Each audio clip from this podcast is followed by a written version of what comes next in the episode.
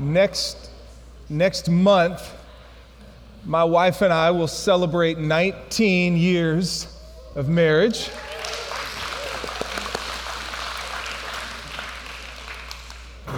We met on a blind date in Dallas in 1998.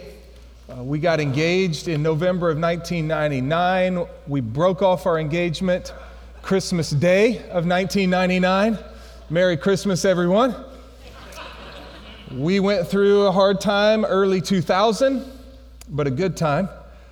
We got re-engaged on May 6th of 2000, married on September 30th of 2000, and been going strong ever since.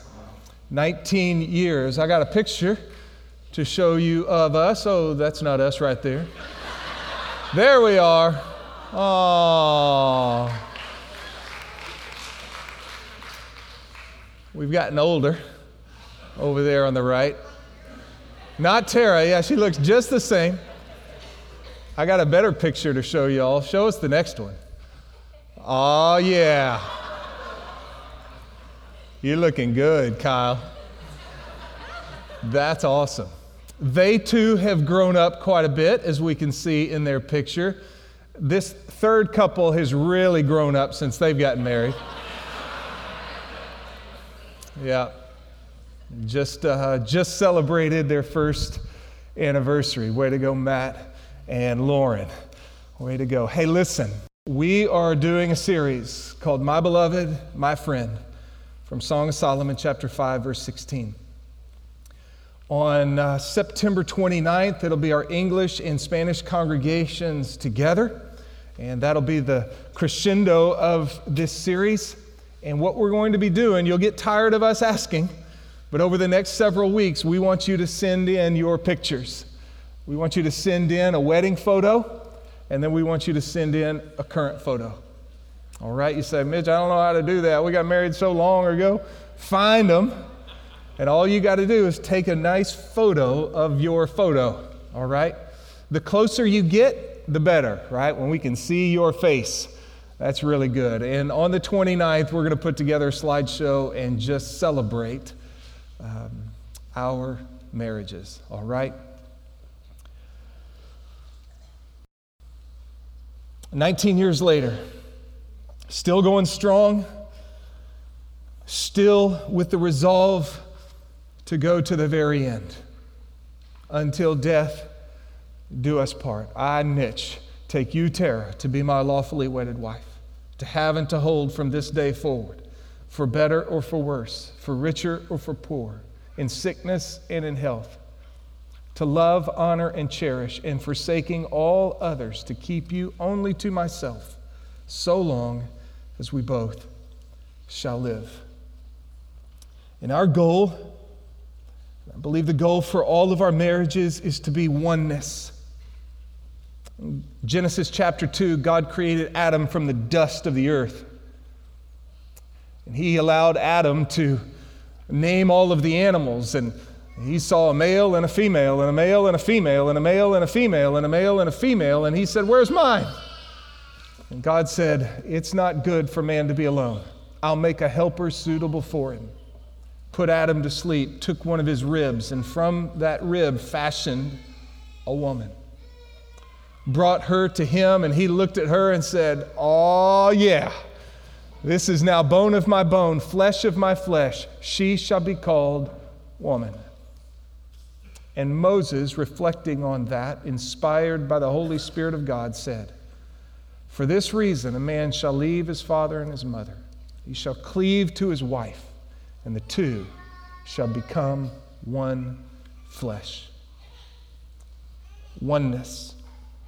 Dennis Rainey, A Family Life, describes oneness this way Oneness in marriage involves complete unity with each other. It's more than a mere mingling of two humans, it's a tender merger of body, soul, and spirit. A tender merger of body, soul, and spirit.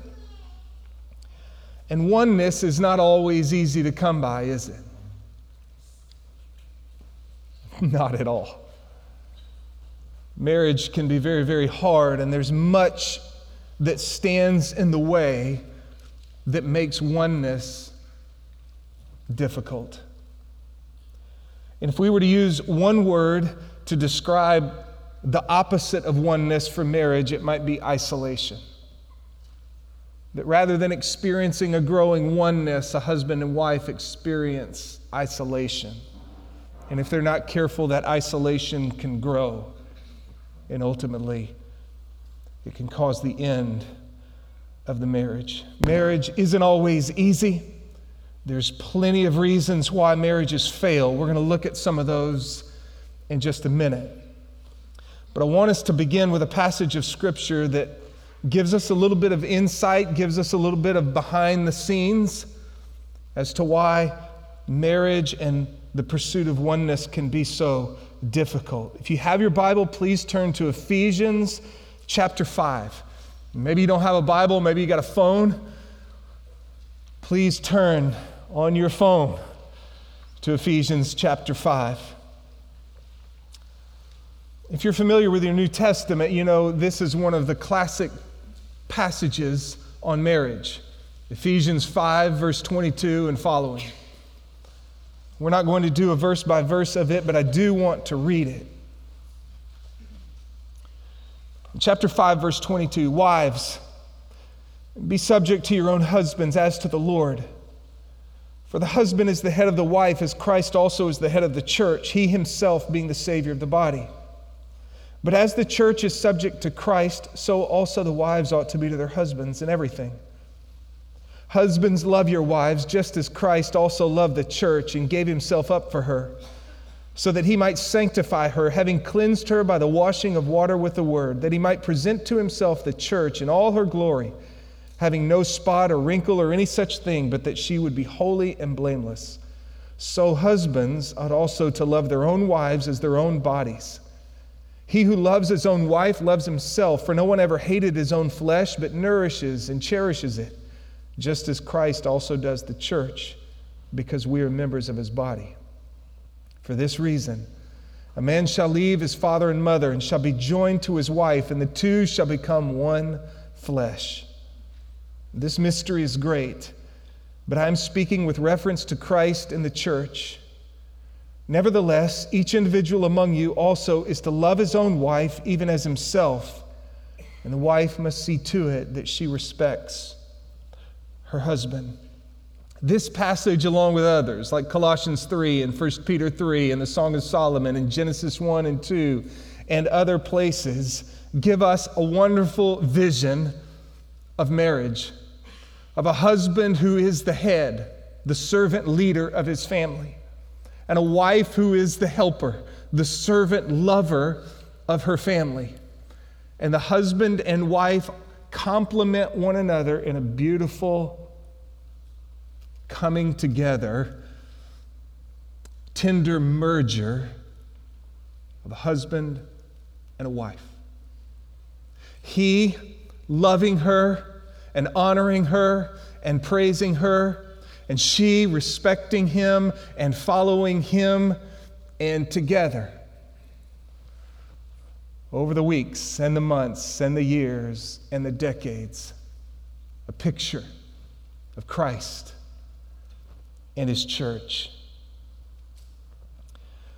This passage comes in the context of Ephesians, where in chapters 1, 2, and 3, Paul laid out all of this unbelievable stuff that God has done for us in his Son, Jesus Christ.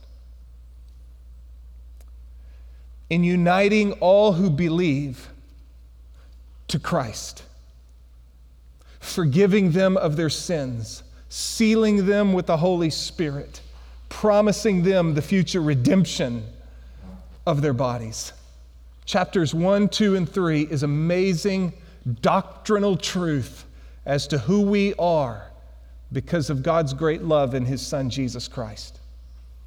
Chapter 4 takes a turn and with a key word, therefore, it changes from doctrine to duty, from belief to behavior, from our calling in Christ to our conduct in Christ. Therefore, in light of all that God has done for us, walk in a manner worthy of the calling with which you have been called. And it looks at a number of different things in our life and calls us up to holiness and godliness in a number of different areas. And one of them is in marriage. Wives and husbands together. It's interesting. You know, it comes in chapter 6. If chapter 5 has that classic text on marriage, chapter 6 has the classic text on spiritual warfare. Why can marriage sometimes be so hard? Why can, for that matter, walking with Jesus and living a life of godliness and holiness be so hard? chapter 6, verse 10, as Paul is bringing this letter to a close, finally be strong in the Lord and in the strength of his might.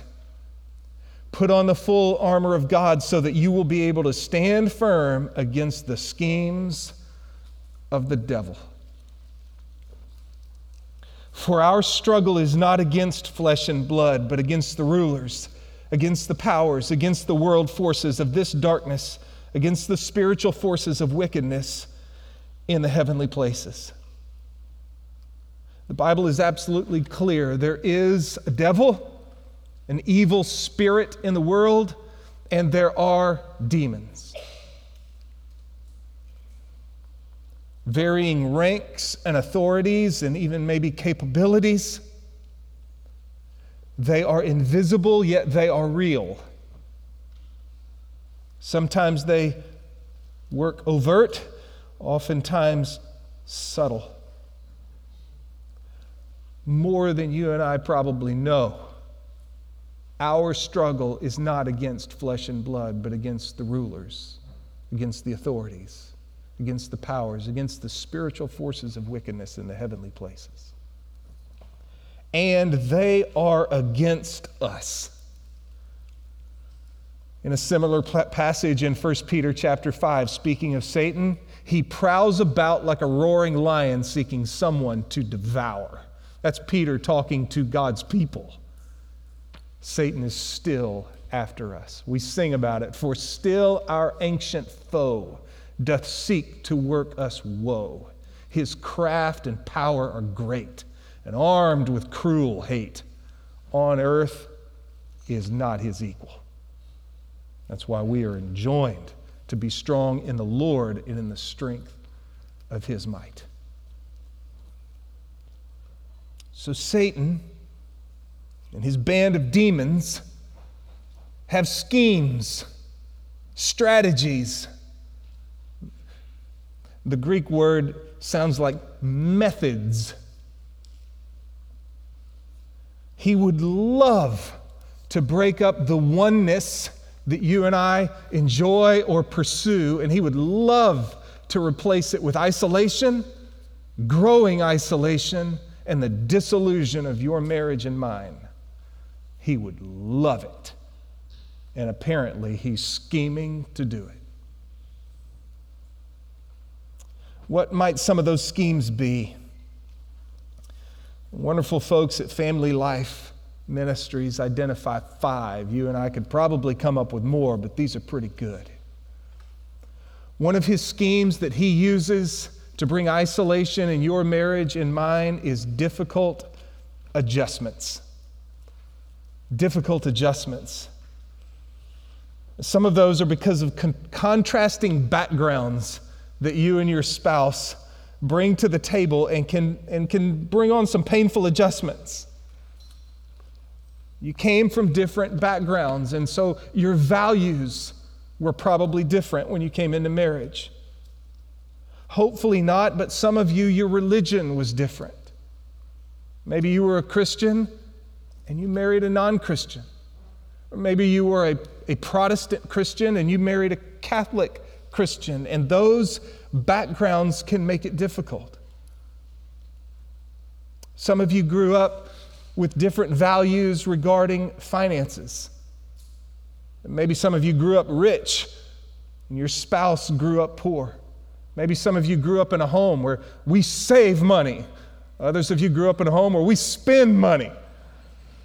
And when you came together, those different backgrounds make it tough. Now, shameless plug. We're going to watch a financial peace video right now. Let's watch this, then we'll get right back to Satan's schemes. Have a happy ending. Don't feel like it along the way. We borrowed for everything. Want a new couch? Go finance it. Want a new TV? Go finance it. Want a new car? Go finance it. My whole philosophy was credit cards. I'll just work another week. Swipe the card. Everything kind of started to crash. We started to see our marriage drop away. I personally owed $750,000 in debt. I was totally hopeless. You need to decide if you want to be wealthy or if you want to look wealthy. When somebody told me about FPU, I grabbed hold of it like a life preserver. It gave me hope that we could make our marriage work. Knowing where your money's going is a huge life changer. Nobody owns me anymore. Nobody. It just opened up communication big time. All of a sudden, we were back together on a crusade. We changed our family tree. I am here to do my debt-free scream. Yeah, how much have you paid off? Four hundred and fifty-six thousand. Eighty-nine thousand. One hundred and twenty thousand Three hundred dollars. ninety-four thousand dollars. two, one.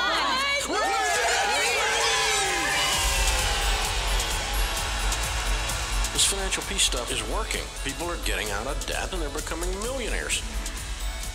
We are the first generation that are millionaires. And we've given more than we ever imagined we could give. I now have a net worth of $1.7 million. Hope is real.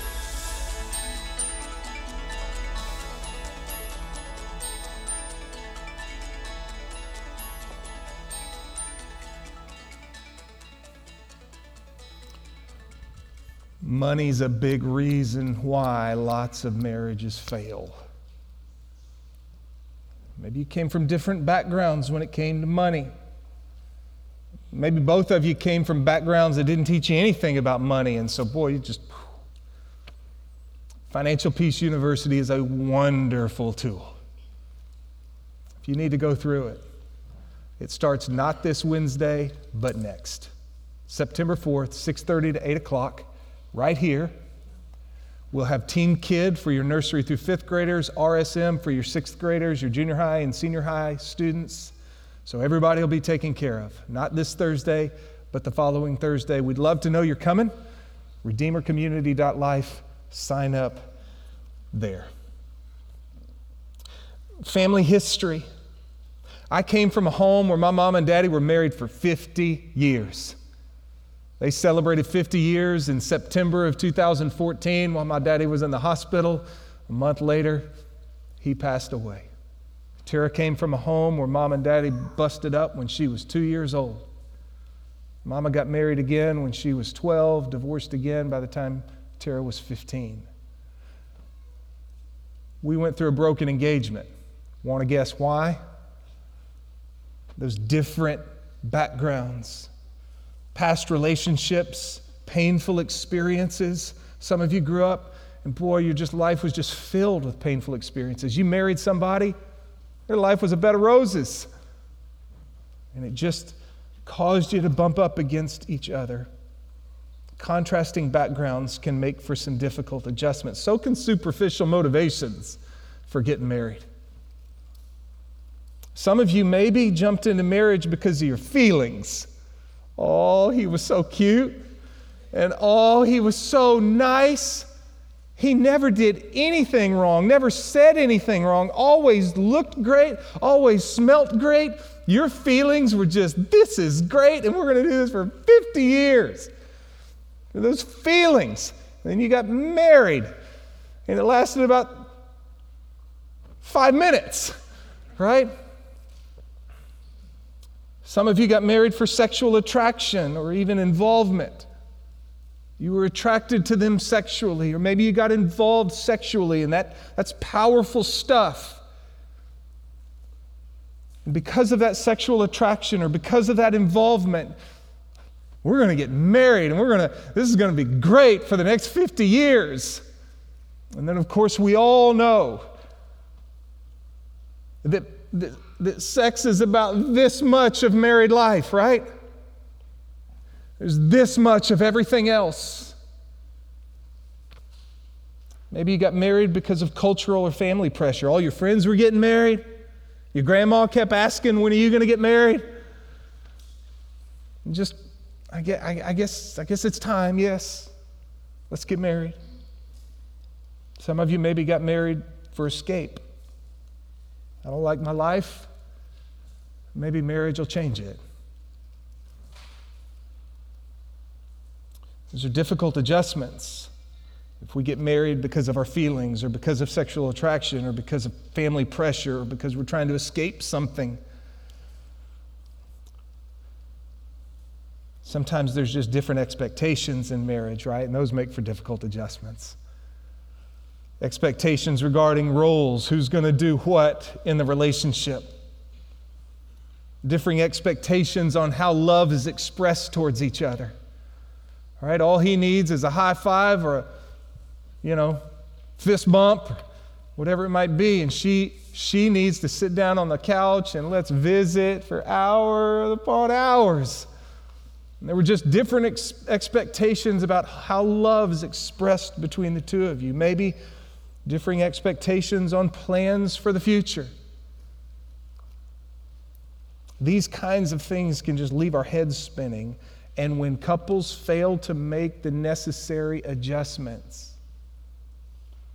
Because this is just, all of this is true of all of us. We all come from different backgrounds.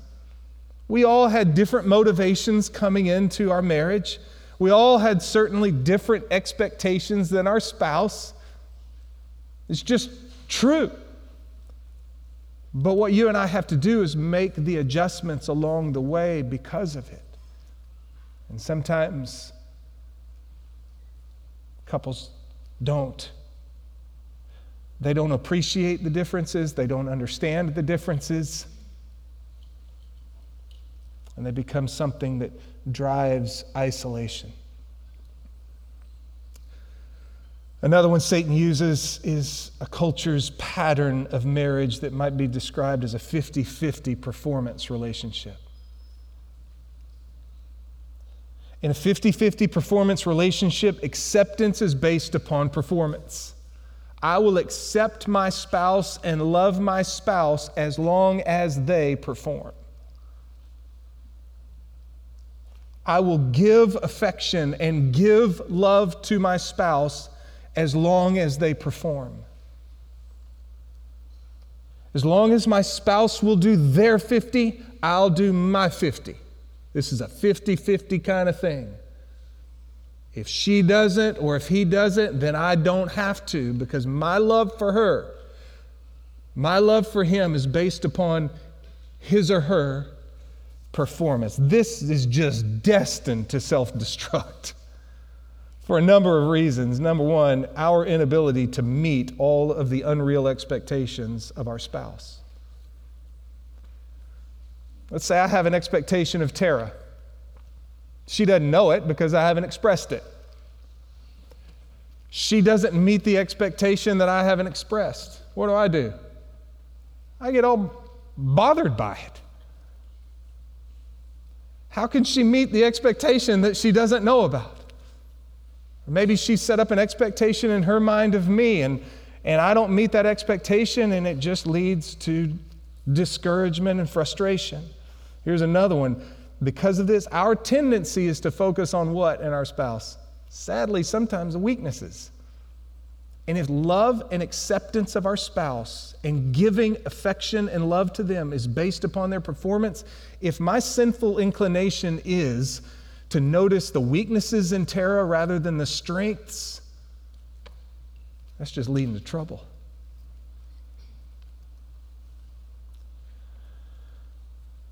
When couples follow our culture's pattern for marriage, the result is often isolation. Listen, it's not easy, but what's, if you will, the game we have to play, husbands and wives? It's not easy, but here's the game we have to play 100%. 100%. is what I give to my marriage. And it's not based upon Tara's performance at all. That's, what I'm, that's the game I'm supposed to be playing. And the game she's supposed to be playing is 100%. 100%. And it's not based upon my performance.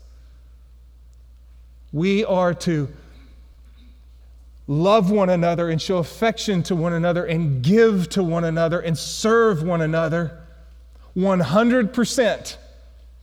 It's not a 50 50 performance kind of thing. If you'll perform, then I'll perform. If I perform, then I expect you to perform. I have my responsibility and she has hers. And my responsibility and hers is 100%.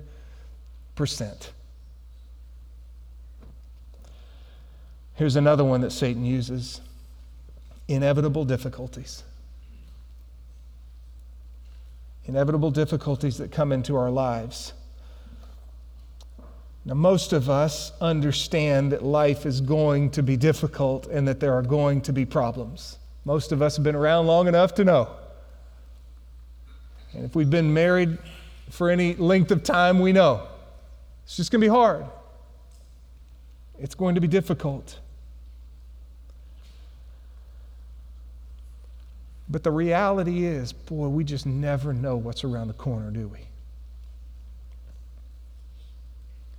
Just hardships and trials that we would we could never imagine.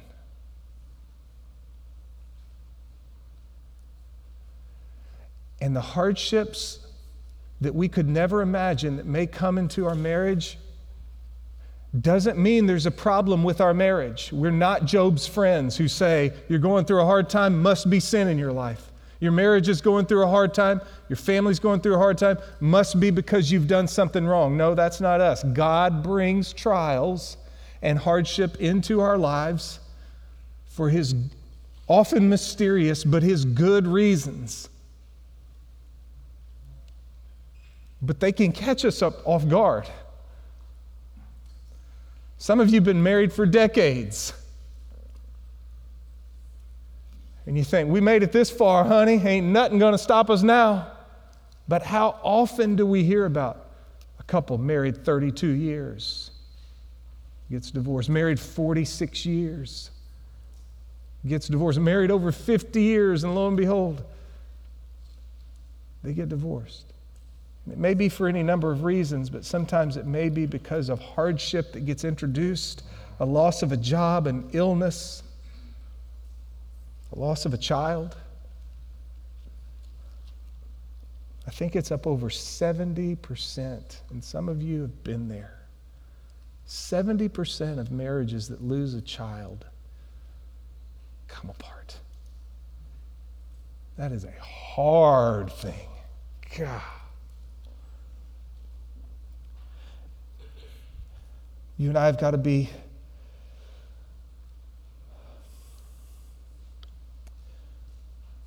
We've got to have a plan to move through those hard times without rejecting our spouse or withdrawing from our spouse. And I'm not so sure what the plan is, but I think I know one thing it has to be hand in hand, arm in arm, shoulder to shoulder, together for better or for worse, for richer or for poor, in sickness and in health. Whatever difficulties God may bring our way, together with the Lord to persevere. Another one Satan might use is extramarital affairs. Now, this is not only what you're thinking. An extramarital affair is an escape from reality or a search for, for, for fulfillment outside of our marriage. And these can take many forms.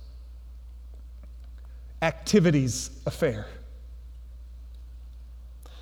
Maybe the marriage isn't going so well, or maybe you just don't want to deal with it. And so, what do you just do? You ramp up the activities of your life. You ramp up the activities of your family's life. You stay so busy that you don't have to face the issue and the struggle that's going on in your marriage. You stick your proverbial head in the sand. Maybe it's a materialism affair. One guy calls it mall therapy. Maybe today the better word would be Amazon therapy. Click, click. Boy, I could be here this afternoon. I'm not happy, but if I'll buy the newest stuff, maybe I'll feel better. And so rather than cultivate the marriage and work on the marriage, we go off somewhere else, a career affair. The job becomes more satisfying than the marriage, and so I'll just spend more time on the job. And that just breeds more and more isolation. Maybe it's a family affair where we focus on the children and we lose sight of the marriage, right? When it comes to your marriage and your children, your marriage and mine has to be prime. They are not the center of the universe. They cannot rule the life of your family. Husband and wife together. A fantasy affair. That's where we go off in our head to other places and, in particular, to other people. Maybe it's things that we look at, maybe it's things that we read, maybe it's things that we just ponder on, and then, of course, a physical affair. Satan will use these things to create isolation in your marriage and mine. We've got to be careful. And finally, number five, Satan uses selfishness. Every one of us has a natural tendency to be self centered and destructive in our relationships. It's called sin. That's the, maybe the, the core of sin is just self. We get selfish. Our culture today promotes it and encourages selfishness at every turn. Macy and I were driving along the other day, and a song came on, and I'm not so sure it's a selfish song, maybe. It's a fun song. And I turned to her, I said, How creative is that song? It's Toby Keith. I want to talk about me. I want to talk about I. I want to talk about number one, oh me, oh my, what I think, what I know, what I want, what I see. I like talking about you, you, you, you, usually. But occasionally, I want to talk about me. All right? That's a great little song. Me, me, me. If you know the song.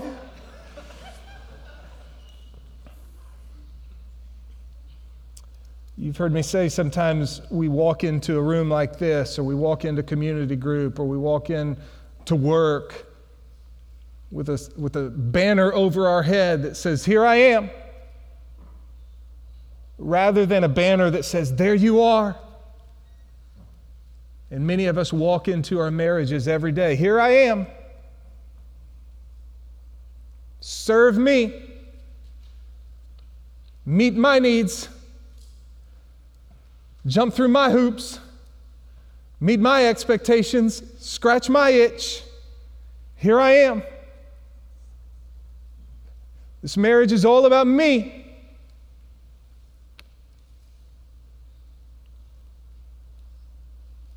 Our selfish nature focuses on and becomes critical of our spouse's weaknesses, mistakes, or failures to meet our expectations and needs because it's all about me.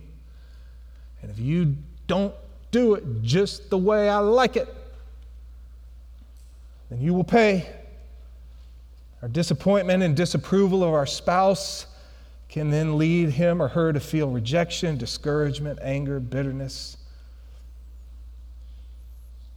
And our selfish nature even seeks to justify our rejection of our spouse. She doesn't meet my needs. And because it's all about me, I get all messed up and mad about it.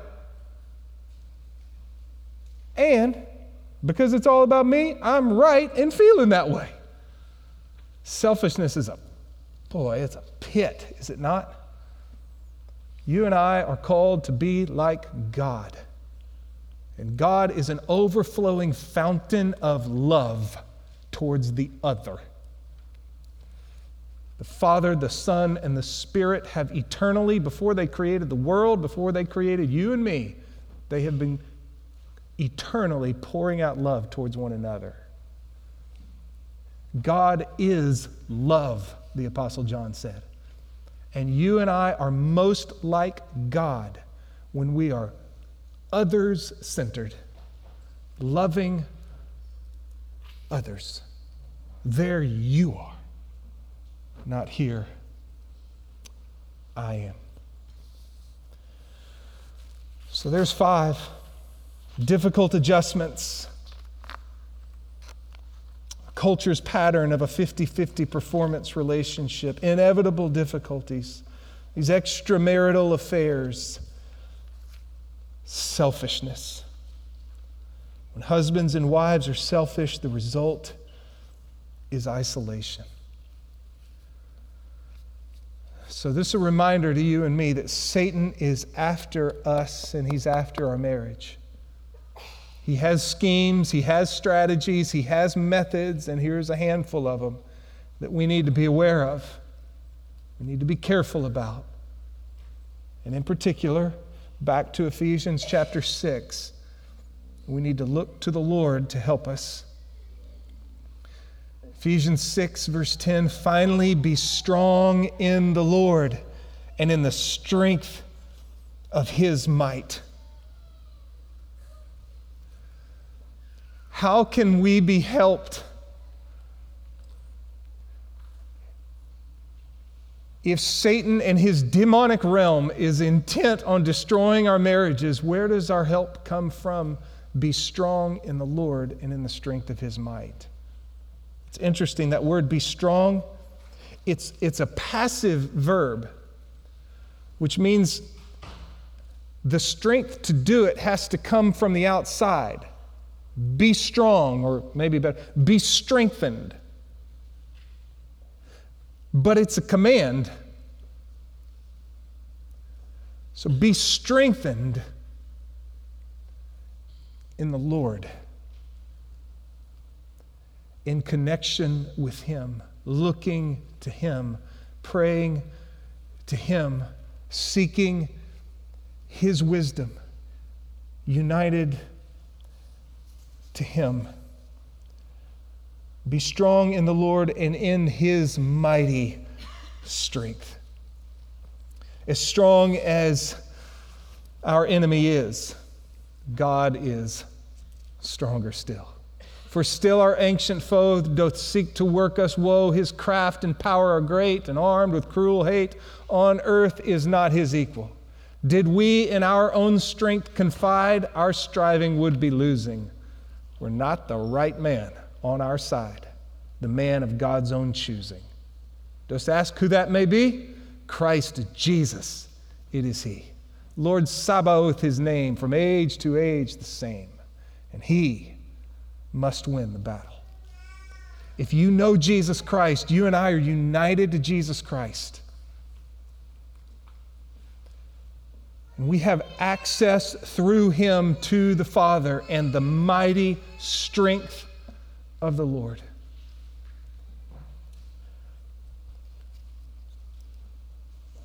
In a phrase, maybe, you and I need the Lord in our marriages. We need to seek the Lord as husbands, to love our wives as Christ loved the church, and to fight against all of the strategies that Satan would use to isolate us from our wives. And wives, you need the Lord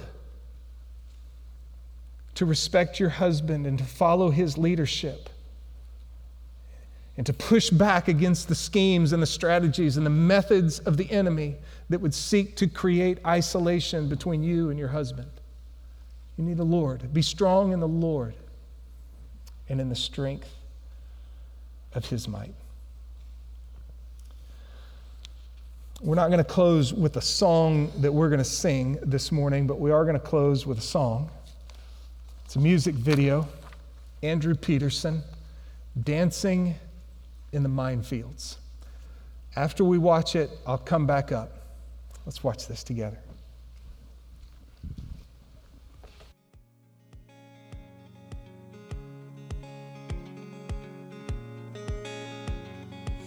Was 19, you were 21. The year we got engaged. And everyone said we were much too young.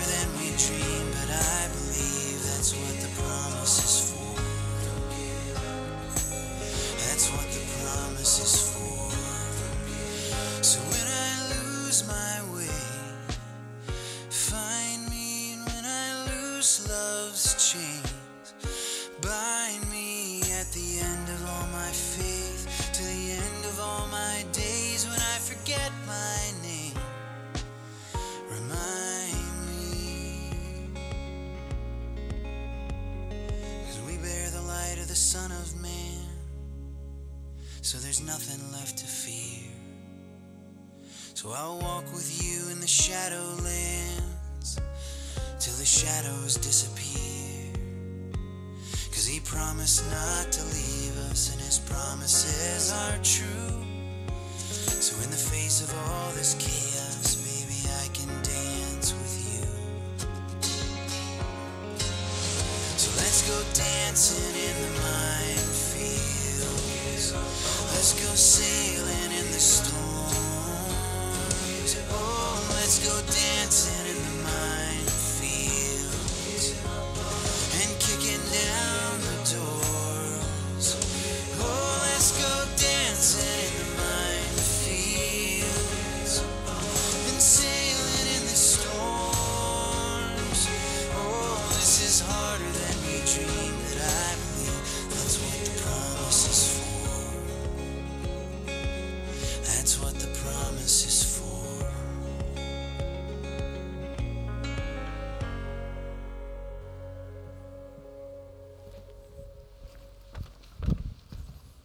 Minefields, storms, chaos. How do you survive? That's what the promise is for. And we bear the mark of the Son of Man. We find our strength in Him. Let's pray. Father in heaven,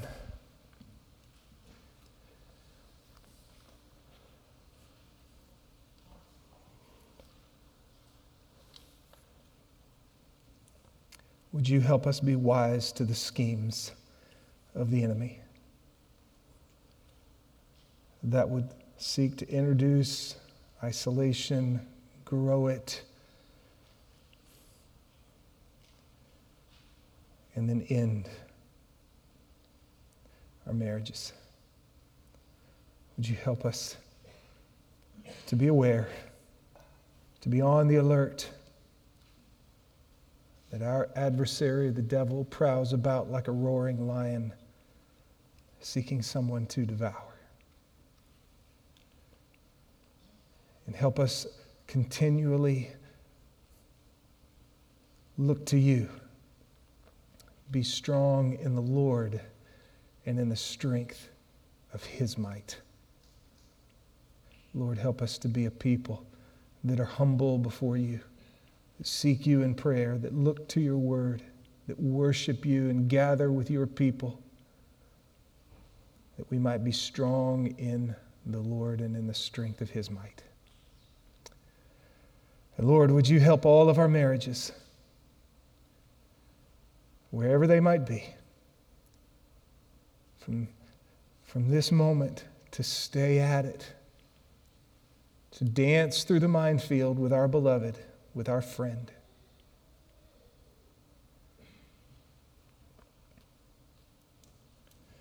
with love and with tenderness, with selflessness, with kindness, with grace, with patience, with forgiveness, with joy, with laughter. Lord, any marriages that are really struggling today, might you just do good work through your word this morning, through just a a movement of your spirit in the heart of that husband, in the heart of that wife. Maybe, Lord, it's over these next several weeks. Would you do some good work to strengthen those that are struggling, to strengthen all of our marriages? All of this is a great mystery. It's about Christ and his church. It's a husband like Christ, a wife like the church showing forth the glory of our Savior and his love for his bride. We need you. We're desperate for you. We thank you for your sacrifice upon the cross that paid for all of our selfishness, paid for all of our impatience, paid for all of our sin. Thank you for the Holy Spirit that empowers us for a new kind of living. Thank you for your word. Thank you for the church. We pray in Jesus' name, amen.